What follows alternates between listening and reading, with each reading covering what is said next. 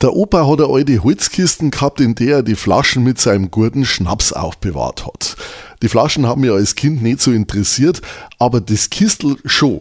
Der Opa hat nämlich einmal gesagt, die brennt nicht, selbst wenn man es anzünden darf, weil das Holz dafür an am 1. März nach Sonnenuntergang geschlagen worden ist. Und so ein Holz wird im Feiergrad schwarz, brennt aber nicht. Zündeln an dem Kistel habe ich mir aber trotzdem nicht traut.